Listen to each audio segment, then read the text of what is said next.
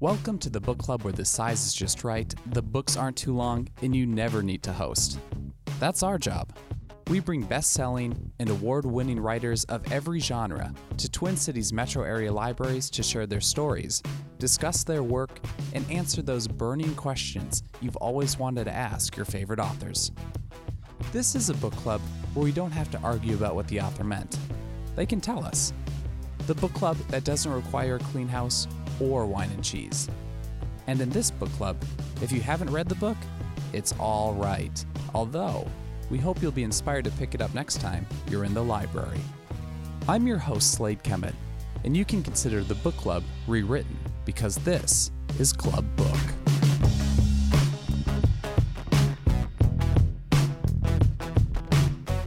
Club Book is made possible by Minnesota's Arts and Cultural Heritage Fund, MELSA, and Library Strategies.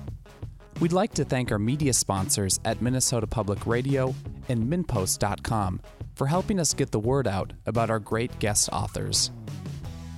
This podcast features Chuck Logan at Anoka County's Rum River Library. Minnesota boasts more than its share of homegrown thriller novelists, and Chuck Logan ranks near the top of that list for many. He is best known for his six book Phil Broker series, featuring a larger than life military veteran and ex undercover agent. After the Rain, the fifth in that series, earned Logan a Shamus Award nomination for Best PI Hardcover Novel in 2005. Hollywood adapted his follow up Homefront for the big screen in 2013, with Jason Statham playing Broker alongside co stars James Franco and Winona Ryder. Logan's newest book, Fallen Angel, is a gripping standalone. A wounded Army pilot, only recently returned from Iraq, struggles to make sense of the incident that brought down her helicopter and finds herself part of something much larger. First of all, thank you for coming out and foregoing the opening of the World Series. But this is a, a very well appointed library. And I'd like to thank the Friends of the Library and Club Book for including me in this venue. Now, today there was an article posted in MinnPost and I'll kind of key on the mood of that because it says Chuck Logan, the death spiral of the mid-list writer. Okay. So I'm going to try to break this talk into, into two parts and, and, and try to tell a story. And perhaps we could call this story The Tale of Two Phone Calls. The first phone call was in May of 1994 when an agent in New York told me that I was now going to be a published author. The second phone call was in late, I believe, 2012. I, for obvious reasons, I don't keep real close track of that one. And that was the last phone call from New York when they told me it was all over and perhaps they could find me work as a ghostwriter. Okay, so let's start first with the, uh, the happy phone call.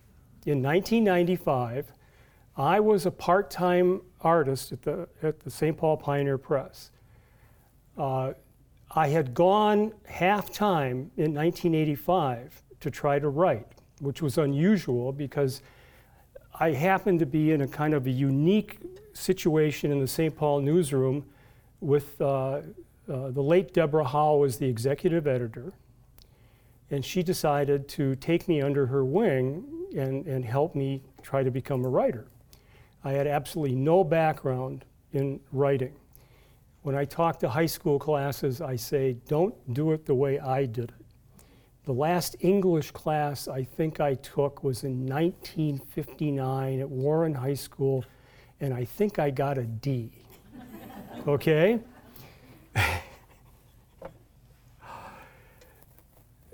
it was even an accident that I was an artist at the Pioneer Press. It was an accident I was in Minnesota. Um, I migrated kind of in a hurry from Detroit in 1969 from uh, when I got out of the service and I, I, I, came to Minnesota. I was on my way to Missoula, Montana. I'd signed up to take a test for the smoke jumper service. But I thought I'd stop off and see a friend in South Minneapolis. Well, I got to South Minneapolis and I discovered I'd always worked nights uh, in the factories of Detroit, and I'd never seen Star Trek.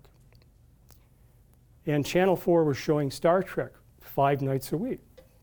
And the other thing was that I discovered that if you were a veteran in 1969, you could get a year's unemployment in Minnesota, which protected my booze supply.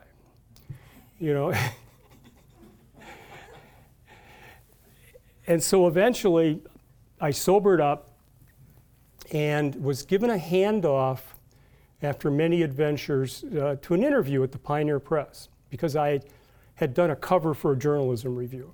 And so I walked into this room with this outrageous portfolio of underground cartoons that were just, I had no training in art either. I just sort of got into cartooning and illustration. And fortunately, there were these three gentlemen, the executive editor and the two managing editors of the then Pioneer Press and the Dispatch. And their names were Finnegan, O'Grady, and Burnham, three Irishmen, three World War II vets, and my name's Logan. This is not an Irish face. my father's real name, I found out late in you know, life, was actually Utek. I never knew him. He was a prize fighter in Chicago a trainer. Uh, he ran Rainbow Gardens, which was a big fight arena in Chicago, was suspended by the Boxing Commission for fixing fights, and wound up, according to the family stories, kind of a hoodlum. And so I had absolutely no qualifications for this job. And something happened that never happens anymore. You know, because I had an Irish name, I had a, a combat record, I had a police record. I'd been kicked out of college. I flunked out of college. I went to Wayne State in Detroit, uh, actually an experimental college at Wayne State. And Wayne State had a nationally ranked fencing team and a nationally ranked debate team. I was kicked off both of them for drinking. And so what they did was give me a break. They asked me, Can you handle an airbrush? Yes, sir. And then I went back to the art department and I asked an artist, I said, What's an airbrush and how does it work? And so, quite by accident, I wound up working at the Pioneer Press. And at some point down the line, the book editor asked me to review a book. So I wrote a book review. And after that, several reporters came up and said, Well, who wrote that for you? And I thought, Oh, this is a signal, you know. And so I decided to try to write. I had support from the executive editor. And I didn't know anything about approaching writing, so I thought, well, you should write about something significant you know about. So why don't I write about Detroit in the summer of 1967? Because there was a riot and I was in it. Um, one of my fond memories of that experience was blacked out streets, a burning skyline, and the National Guard on patrol, very jumpy.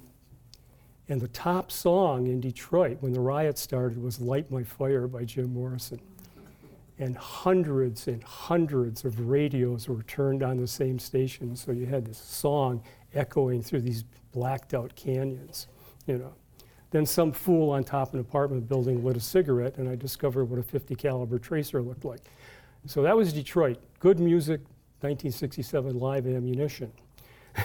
And, but I had absolutely no idea, you know, what the market was or anything. So I wrote a big novel about Detroit and tried to find a local agent. And people said, you know, and this was about 1987, 88, they said, this story's like licking the bottom of a dirty ashtray, all this interracial stuff and factories and riots. No one's going to read this. Mind you, this is before LA went up in flames.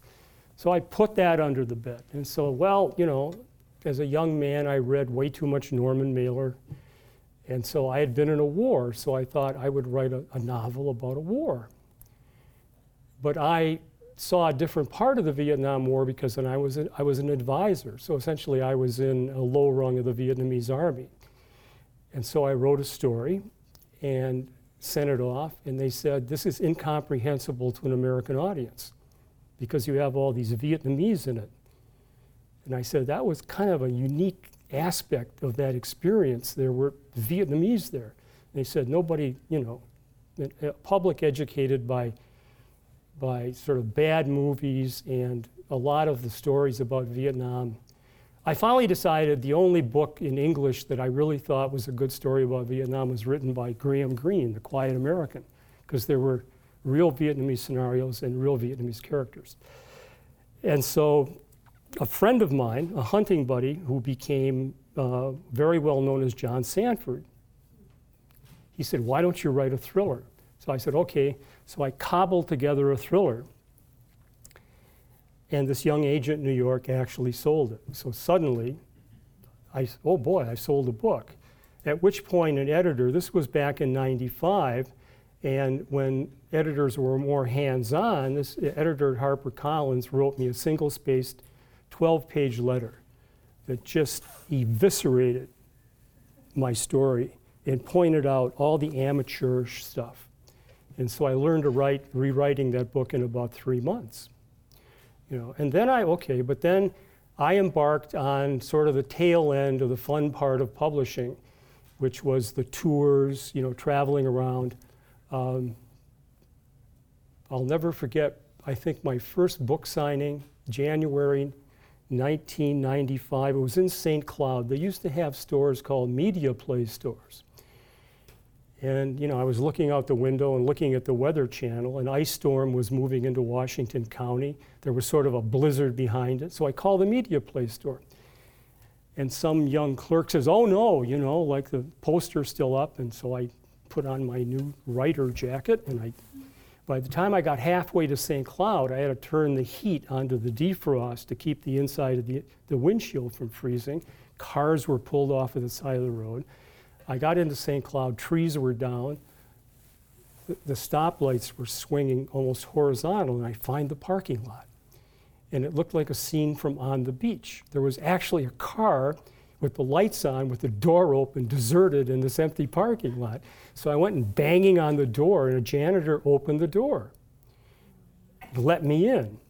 Ironically, there was a guy that was stranded there that I hadn't seen since 1971, a guy I met when I was an organizer for Vietnam Vets Against the War. And so I, I had to dig through the, the desks to find the number of the manager. And I called her at home and said, You have to put me up for the night. And so that was my first book signing. but there, were, there was a lot of it, you know, dealing with New York publishing. For instance, I was supposed to be at a bookstore in Milwaukee, and then they decided to send me to Madison. And so the publicist calls me up and says, We're going to fly you to Chicago to change planes to go to Madison. And I said, Why don't I just rent a car and drive an hour and a half? It's like they don't understand the flyover zone. And then dealing with, with line editors, you know, New York, uh, for instance, you know, uh, the editor is, is correcting the copy.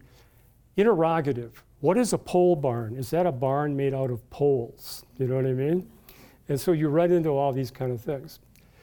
Um, somewhere, I had done this series, um, and I got to a point where I got these sort of mixed messages from an editor I'd been doing books with at HarperCollins.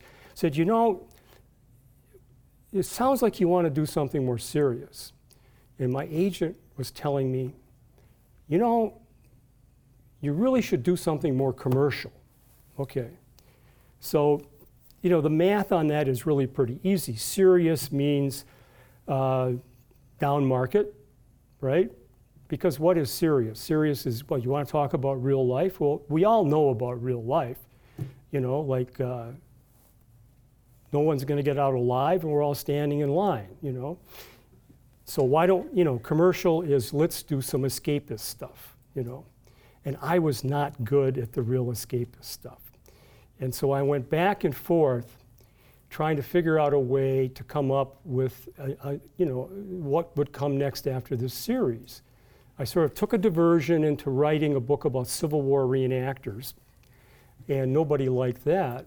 And then things sort of started to, you know, hobble along. And I, I just, I remember I was at a, I was at a book signing, and this, there was a guy who was actually upset that my character had never shot anybody. And I, I said, Look, I said, you know, there, there's people with violent fantasies and people with violent memories, and they probably shouldn't get in arguments together. But I think the money was where the people with violent fantasies wanted to read, you know.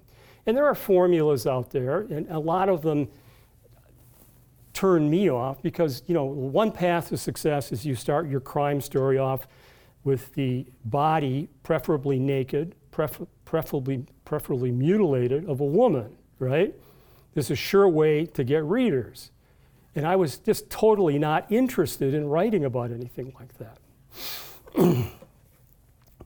and about this time,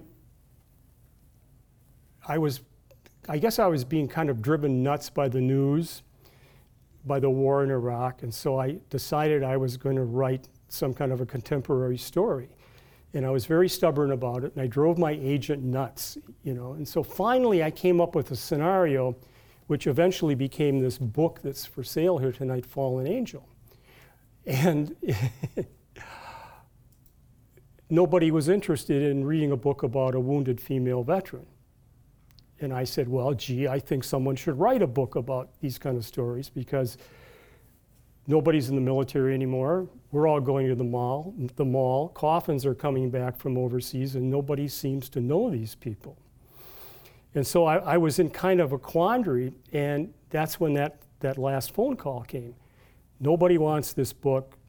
Nobody's even reading the book, they just look at your sales record. This is where we're at now. Now, ironically, if you get a call like that, when someone tells you it's all over, maybe you, you know, cut your wrists or I couldn't go out for a drink because I haven't had a drink since 1976. So what I did is that I walked over to a file cabinet and I took out this manuscript that was 20 years old. It was so old that it was hand lettered, uh, hand, hand numbered. And, and I only had one copy left. I'd lost, all, I, I didn't have the disc, the disc anymore that it was written on. I literally had this pile of paper. And I thought, this is the book they told me I couldn't write. And I said, you know what? If I can figure out a way to publish this, I can write this book now. And so I began to look at that possibility. I reread this book, How My Mind Worked 20 years before. And then I got an email from New York. Millennium Films had reoptioned for the third time my novel Homefront. You know, you get a number of film options and you don't pay attention to them because it's never going to happen. And so I said, okay, you know, like it's another film option and then no more communication. Several months later, my wife and I were taking a walk, and she said, Oh, by the way, I saw something online today that there's a poster advertising a movie of Homefront at the Cannes Film Festival. Nobody in New York told me the movie had been greenlighted, right? Okay, so that's what, you know, this was quicker than a New York minute. And so then what happens? I brought props. When your story gets turned into that. Now, this was the only good cover HarperCollins ever did. It's sort of an evocative, moody cover suggesting the main character in the book, who's a woman suffering from depression. She's not in the movie. The main character is not in the movie because she might upstage the action star. Okay, so I was in no position to turn down a movie deal, right? Because this was like a major movie. And so I had to learn a little bit about the first thing you learn is that when your story it's like it's like Star Trek. You know, your, your book reports to the transporter room to be beamed to the foreign galaxy of Hollywood. Well, your shaggy Northwoods Minnesota cop turns into a ball headed Brit and the story takes place in Louisiana. There's about 10,000 more gunshots in the movie than there is in the book, and about 5,000 more F words, right? But still, you go along with it because if you have a, if you have objections to somebody turning your story into a movie, you should not sign a contract. There's an apocryphal story. I think this is true. I, am trying to track it down. There was a very popular World War II novel called The Young Lions, you may be familiar with. Was written by a guy named Irwin Shaw, who got off a boat at Omaha Beach. Uh, actually, uh, was it Omaha Beach? Utah Beach, you know, and walked across Europe. And he wrote this book, The Young Lions. And then Marlon Brando bought the film rights and decided to make a movie. And Irwin Shaw's brutal German character, who started out as a nice Austrian ski instructor and became a brutal Nazi, became a gentle, sensitive German because Marlon Brando was playing him. And so Irwin Shaw signed the contract, and according to the story, walked onto the set, walked up, and knocked Brando cold.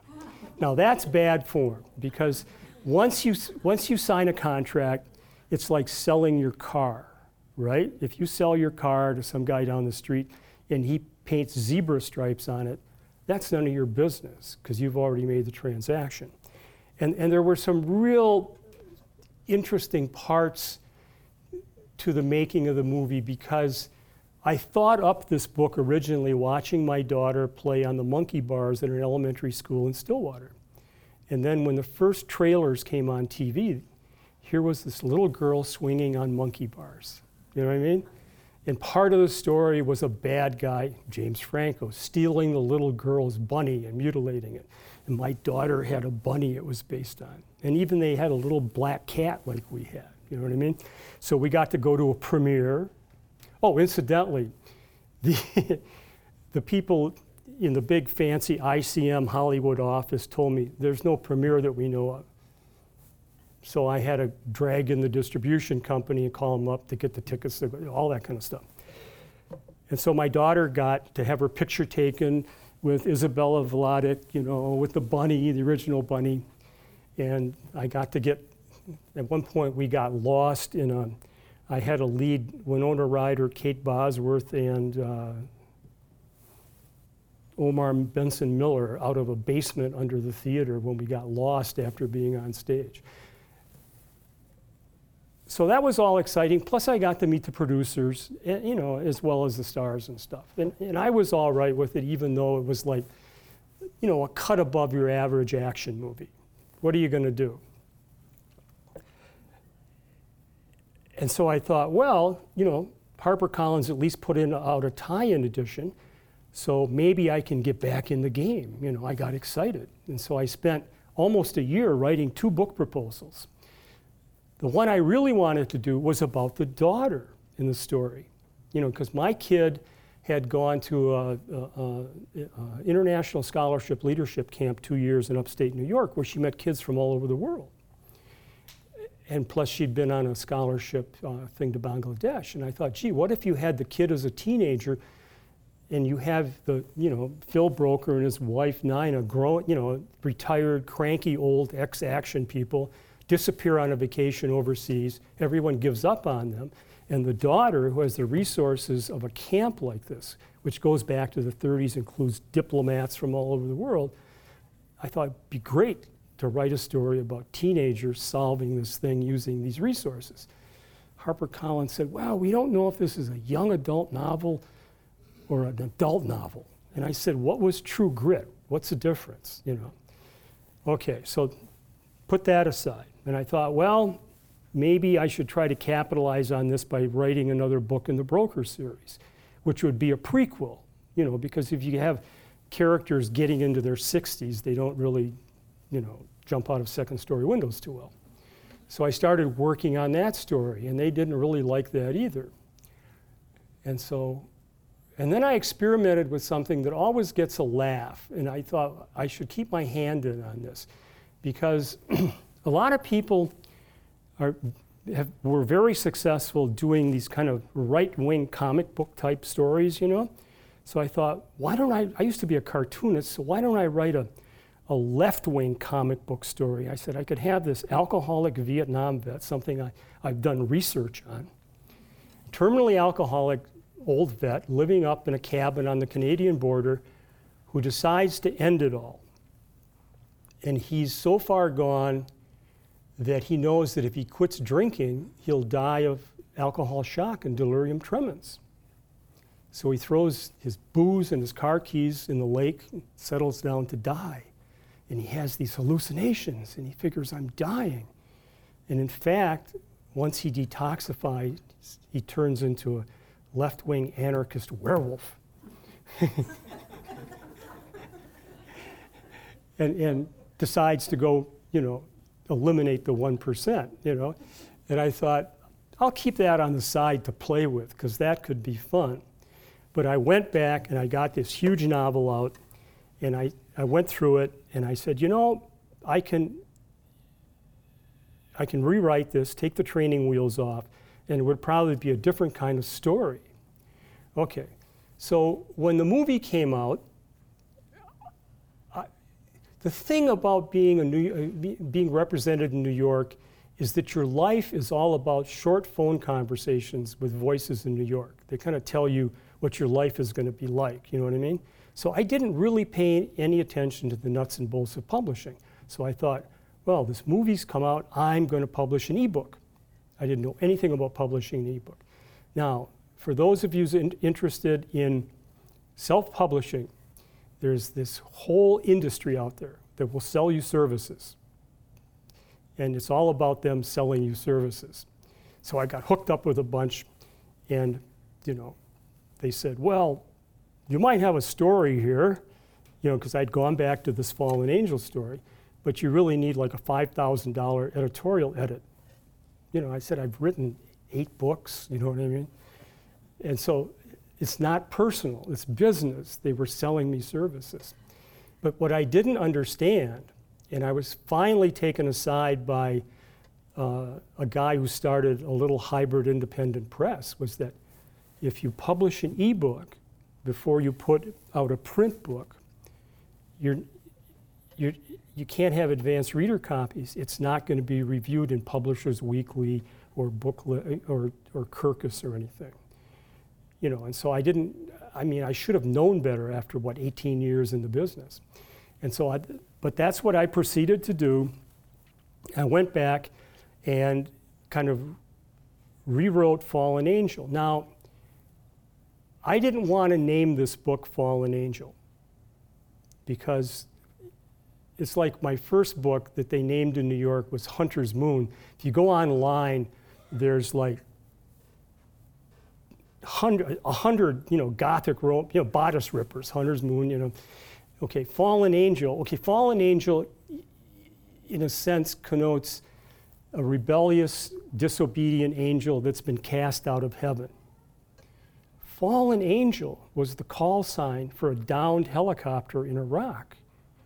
Now, when I was doing research with a guard unit that had been over there, I said, Do you really want these young kids on the radio referring to dead, mangled, wounded friends as fallen angels. I mean, because there's an intimation of mortality. Just there's a reason we used to say Mayday, you know, because the blank verse of, of radio call signs is practical. It's not supposed to be freighted with import, you know. So I had to get used to the new world that I was writing about.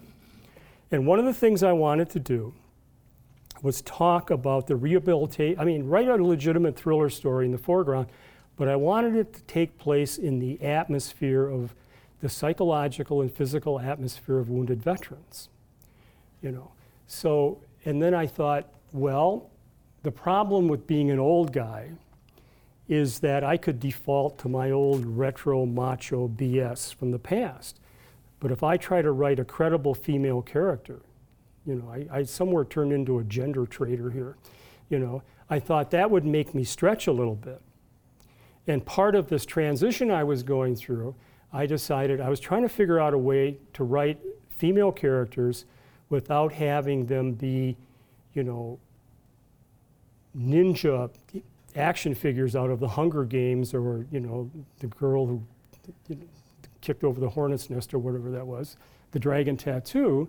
And on the other hand, not be a projection of male sexual fantasy you know, and, a lot of crime writing and stuff, it just, it just goes with the territory that, you know, the tough protagonist is a ladies' man and all that kind of stuff. And so that was a writing challenge, which I hope that I, I, I tried to, you know, learn something from.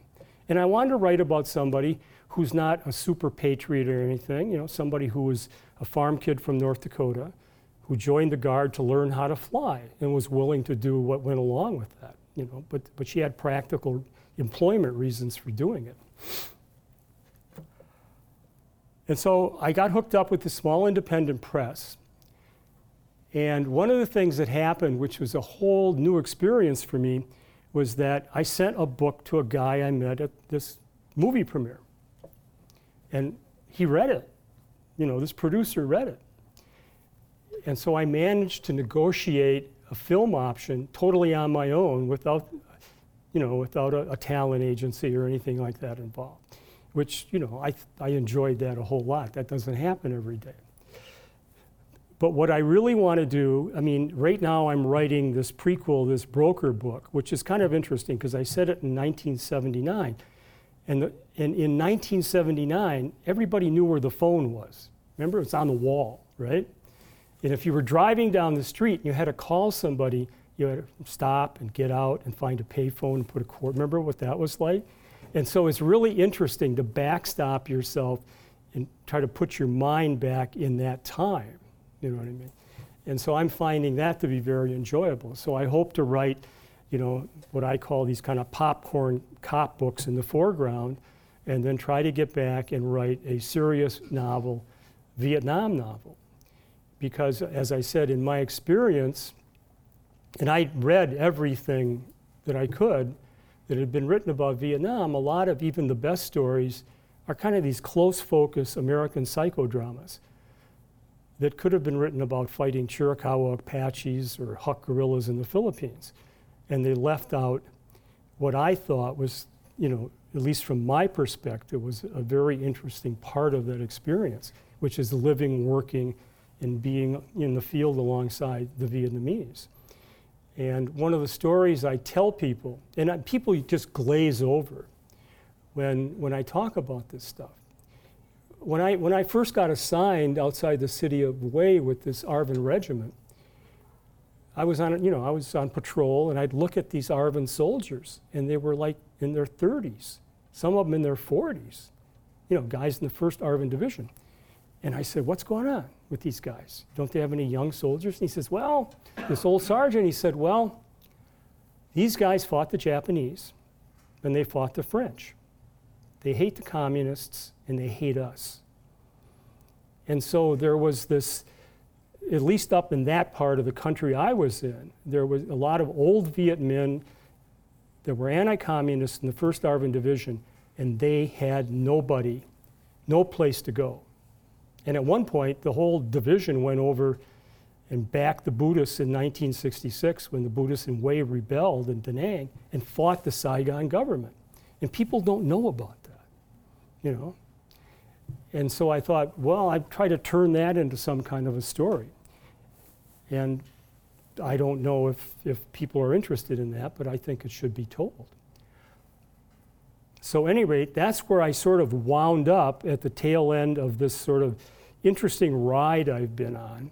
Part of the reason, part of the reason I wound up trying to write the thing, I mean, I probably didn't read a lot of popular fiction in the sense that uh, stuff that was real hot genre stuff. One of the books that really impressed me back at the beginning. Are you familiar with a, a, a novel called The Tears of Autumn by Charles McCarry? A classic espionage story.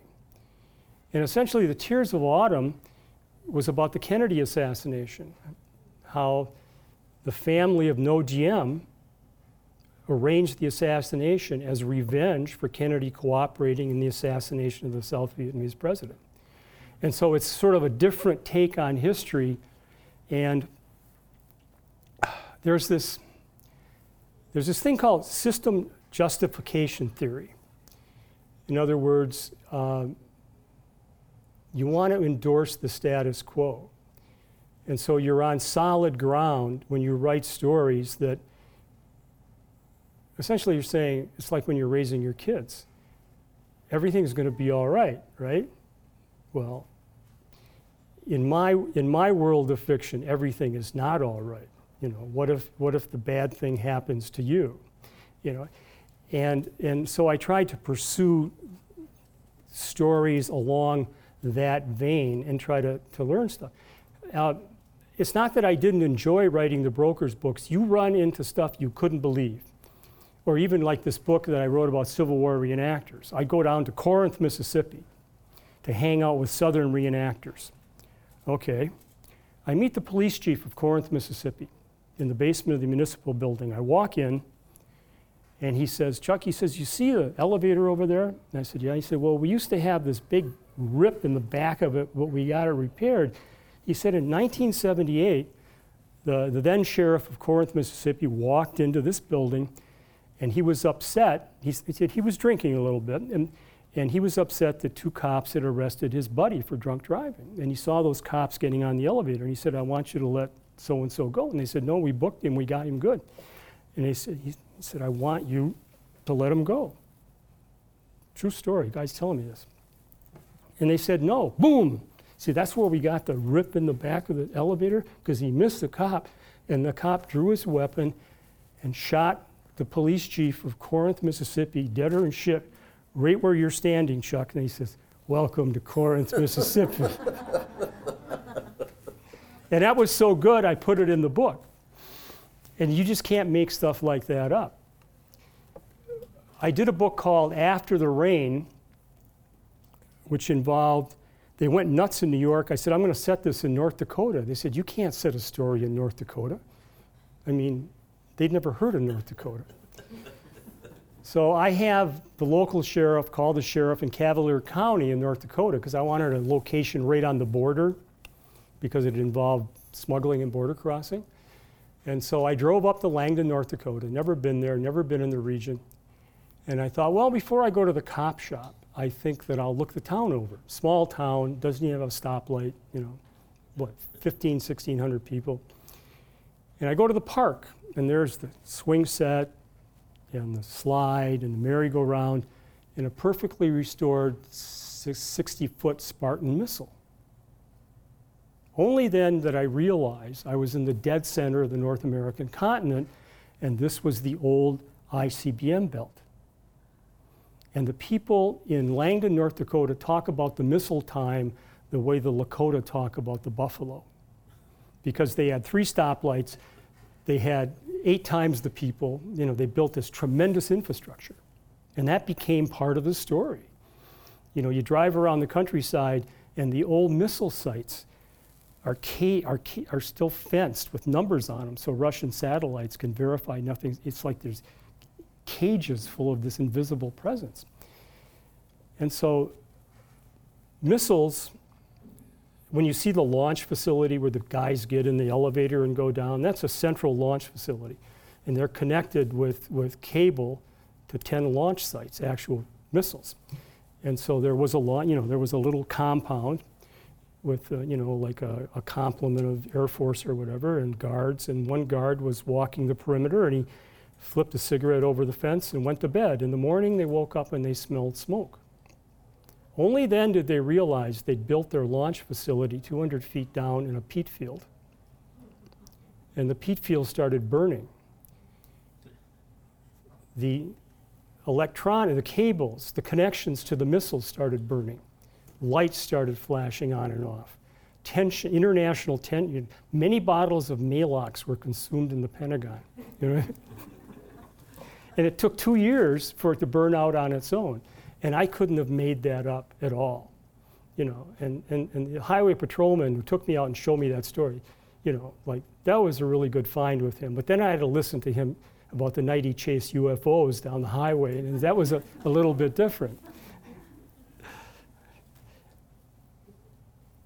That book, people didn't like that book. I actually had a guy, a reviewer from the, uh, the Wall Street Journal, send me an email saying, you know, I, this is a really well written book, but I just can't deal with the, you know, because the book was eventually about an attack on a nuclear power plant.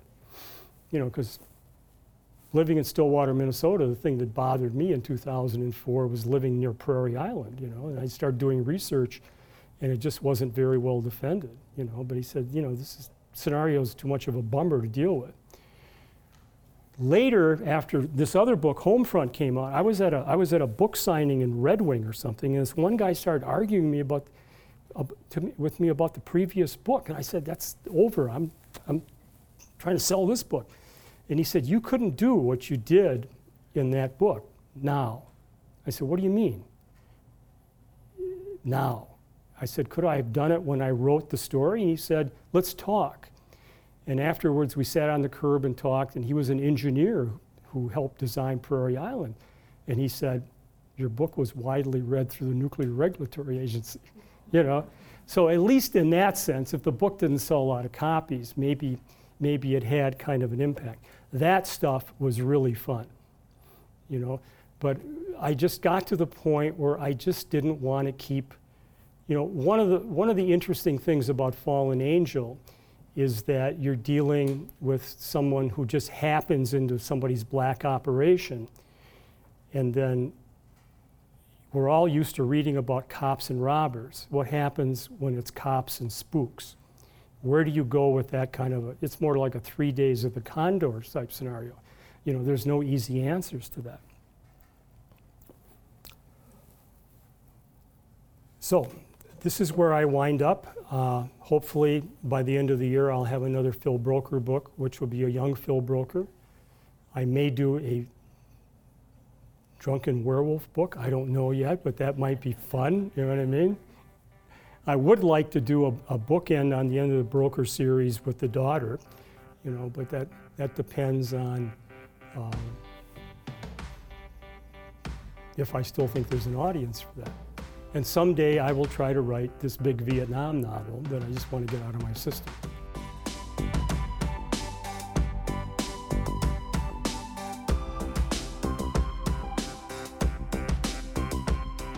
With that, we have reached the part of our podcast where we turn to our club book audience for questions and comments for Chuck Logan and his work.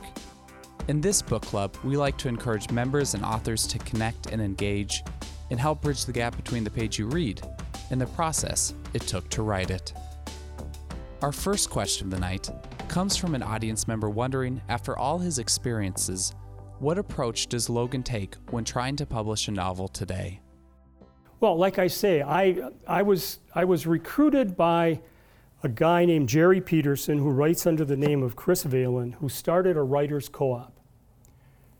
And so essentially, I was leery about it. You know, you, you know who Steve Thayer is weatherman, big best-selling.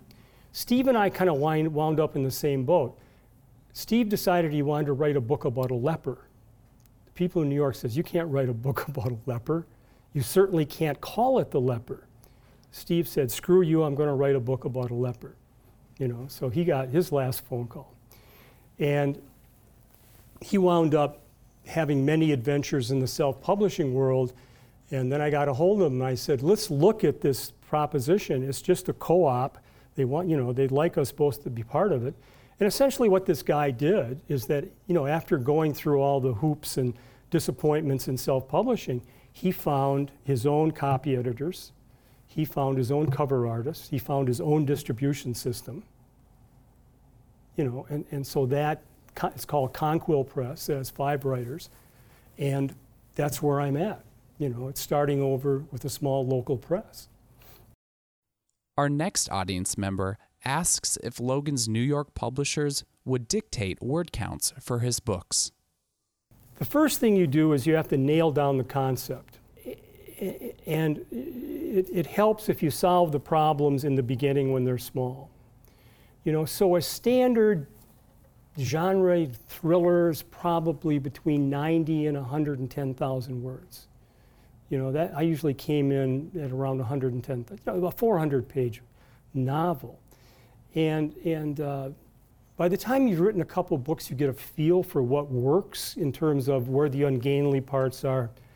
You know, I usually have, when I get a manuscript done, I go through and I, I go on a hunting expedition to kill all the cliches. You know, then I go through and I kill all the good writing. You know what I mean? The stuff that I really like, you know. my wife got rid, good at writing OW on pages. OW, overwriting, you know? And so you gradually learn to sort of trim down the purple stuff and learn how to tell. It's amazing when you're, when you're at the very beginning how it's almost like the old World War II movies about the submarine that's stuck on the bottom and they have to jettison weight. It's amazing how kicking 50, 80, 90 pages out of a story will make it buoyant. But you have to learn to do that. You have to get kind of ruthless. Um, when I first started writing, I, would, I was a disciplinarian. I would just work for so many hours every day. And I, I found out that, that I would throw about 90% of that away or more. And so I had to learn to think about what I was doing instead of just writing like crazy. And you eventually, you learn, it's a trade, you know, and then it, it just depends, it, it, it depends how much detail you want to get into. You know, like, like if I do my, if a writer does their job correctly, what they're trying to do is make you do 90% of the work. You know, because I want to lead you into a situation where you're, you're engaging something that you have experienced or would like to experience, and that then when you think about it, you start filling in the details. You know, that's the trick to inducing this sort of uh, this, this relationship between the reader and the writer, you know, is how to touch those little points of imagination that bring you into a story. So you thought, you know, I'm actually in this story and moving with it, you know. And perhaps being old fashioned, you know, being a digital immigrant, the idea of having a book you can page back easily and reread something as opposed to whatever. I mean, I haven't got a Kindle yet. I suppose I, I should get one. You know, and then you just make these kind of general decisions like probably the book I'm writing now, I'm not even thinking about people born after 1980. You know what I mean? Because we don't share the same intellectual landscape. I don't understand what postmodernism is at all. You know what I mean?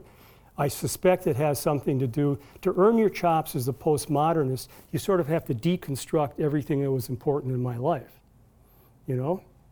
And I know our history was more exciting in the 60s and 70s. I certainly know the music was better, right? But you can't, can't say that, you know what I mean? And, and so you just start limiting, the, you know, hopefully there's a lot of baby boomers around. I mean, I don't see a lot of young people here tonight, and they're going to be reading for a while, and they still remember the joy of reading actual books. And so I suppose that's the audience. At least, at least there's some kind of common language we have in terms of the past, you know. This question asker wonders what advice Logan would give to aspiring writers. One of, the, one of the most enjoyable things I've done in the last couple of years is I started out with a group of sixth graders, the advanced reader writers, in, a, in an elementary school, and followed it through and took them through the end of uh, junior high, which was kind of interesting because uh, it, was, it was kind of an, inter- it was a, an open school program in Stillwater. So I went into the principal and I said, we're going to read the unabridged Huck Finn. Now, in a lot of schools, that would have made people a little nervous. And I said, we're going to read Huck Finn straight. We're not going to water it down. And, you know, we'll get the permission of the parents because I wanted them or the way I put it to them, I said, in Stillwater, there's a monument by the courthouse. And, and it's dedicated to members from Stillwater that joined the 1st Minnesota Regiment. And history is important because what those 262 guys did in 10 minutes at Gettysburg possibly changed the course of the war. And if they would have failed and other people would have failed that, you know, that day and the next day, there would have been no Gettysburg Address. Probably there would have been no Huckleberry Finn. But some of those guys actually came back. And in the 18, I can't remember the exact date, 1883 or 87, read the exact language we're going to read now. and I was trying to draw them into a connection to history. So I, you know, I said, you know, I wrote the N word on a board, and I said, you're going to read this 215 times. We don't have to bandy it about, about, but this is the way, you know, the man wrote the book in the context of his times, and that's the way I want you to read it and understand it. And they kind of got it. And then we went to junior high, and I had to deal with English teachers. And they recommended some books, which were to me like Dick and Jane. And I said, No, we're going to read Catcher in the Rye. They said, You can't read Catcher in the Rye. It's got the F word in it, it's got sort of slightly homosexual overtones. So I had to go to the principal and get the parents to sign off, and then we read, you know, Catcher in the Rye. And all the time I was trying to, you know, I was saying, look, you know, the, this is all about learning critical thinking, which is different than the thinking of critics, you know what I mean? The third year, I was all hot to read Moby Dick, but they were ahead of me. And they, they organized themselves and they said, no, uh, let's read The Book Thief. I don't know if you're familiar with The Book Thief. I said, okay. And then I said, okay, what do you have in common with the, the little girl in the story? And they didn't know what I was talking about. And I let them stew for a couple of weeks till they finally figured out, oh, she's in a country at war, and we're in a country at war, but in a different way. I said, okay. And then a couple weeks later, they all got together and said, we don't want to read this book anymore because we're studying the Holocaust, we're reading Anne Frank, and we, there's, the voice of the narrator death is too frivolous for the subject matter. And I said, right, just because it's a book, you know, or just because the guy's wearing a suit or whatever it is, don't accept it on face value. You know, make your own decision. Learn to think critically about that. And so the last year I was with them, I gave them a real ornery little volume called The Reader's Manifesto. I don't know if you've ever heard of this. It was originally an essay in Atlantic, and you know, was published as a short novella, and it's criticism. And this guy Myers, who I think is an Asian linguist or something, it, it, he essentially eviscerates American literary writers. His theme is if you think the writing is hard to read and drags and you can't follow the story, it's not because you're too dumb to rise to the level of American literary writing, you're right, it's bad writing. You know what I mean? And, and so what I was trying, it was sort of like playing Socrates. I was trying to corrupt their minds. You know, like you say, you know, using movies as an example, I said, okay, go watch The Social Network, which you all understand because you're all into that world, you know, on Facebook. And then go watch the independent film Winter's Bone you know, kind of the breakout role for Jennifer Lawrence. I said, these two stories are taking place at the same time in the same country. But you don't see yourself in one of them, and you see yourself in the other one. And so just think about the difference in terms of just the way people live. And it, at, the end of, at the end of junior high, these kids took what? The Principals Award, the Music Award, the, you know, all the AP Excellence Awards, this little gang of kids, you know. So I was really proud of them, and I really enjoyed it. And when we started out at first, they were shy. I made them stand up on their desks to read things. I made them sit up straight. If anybody smarted off, I said, You get thrown out of here, that's the end. If I throw you out of here, you never come back in this room. And they went with the program. They called, they called the class Huck with Chuck. I got such a kick out of it, you know what I mean?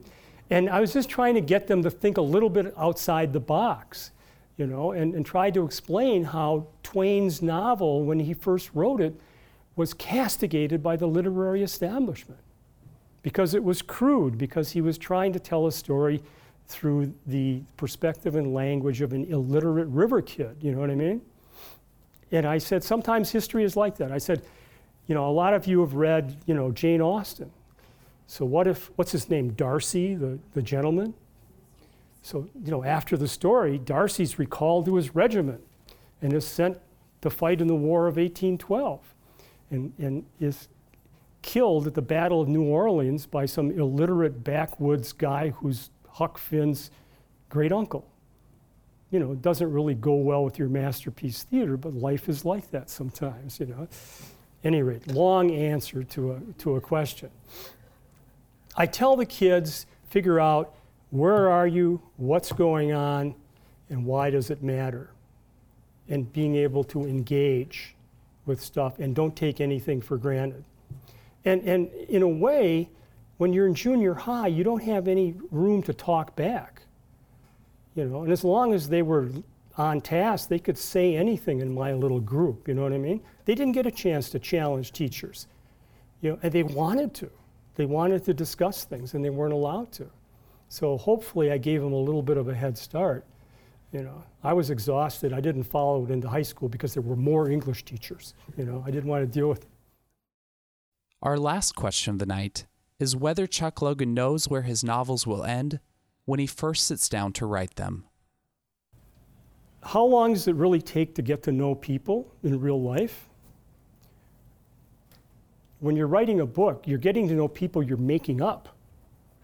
You know, and so in a sense, you really don't really know what's happening on page three until you write page 400. You've, until you've given your, these, peop, these characters a chance to develop and marinate and roll around in your imagination. And so you have kind of a general idea, but you're always surprised. And that's the fun of it. I mean, it's, you know, writing should be like cooking. You know, it's a recipe. What's it involve? It involves dialogue, you know, narrative description, uh, you know, character development. You know, so you should be able to just put all that together. But in writing, you have to subject, you know, it's like cooking, you got to subject it to tremendous heat. And unless it can survive the tremendous heat, then it's going to break down, you know, it's not going to be good. So it's always an adventure figuring out, you know, what the people are really going to say, what they're really going to do. When you're really writing, you're working 18 hours a day, you're writing through 100, 150 pages a day constantly for a month, month and a half. I mean, that's when you're, I suppose, you're in the zone you know, it's sort of hard on your life, but, you know, I once went to pick my daughter up to take her to swim practice. And when I walked her out to the car, I realized, fortunately, it's not that far to her school at the time. The laptop was sitting on top of the Prelude.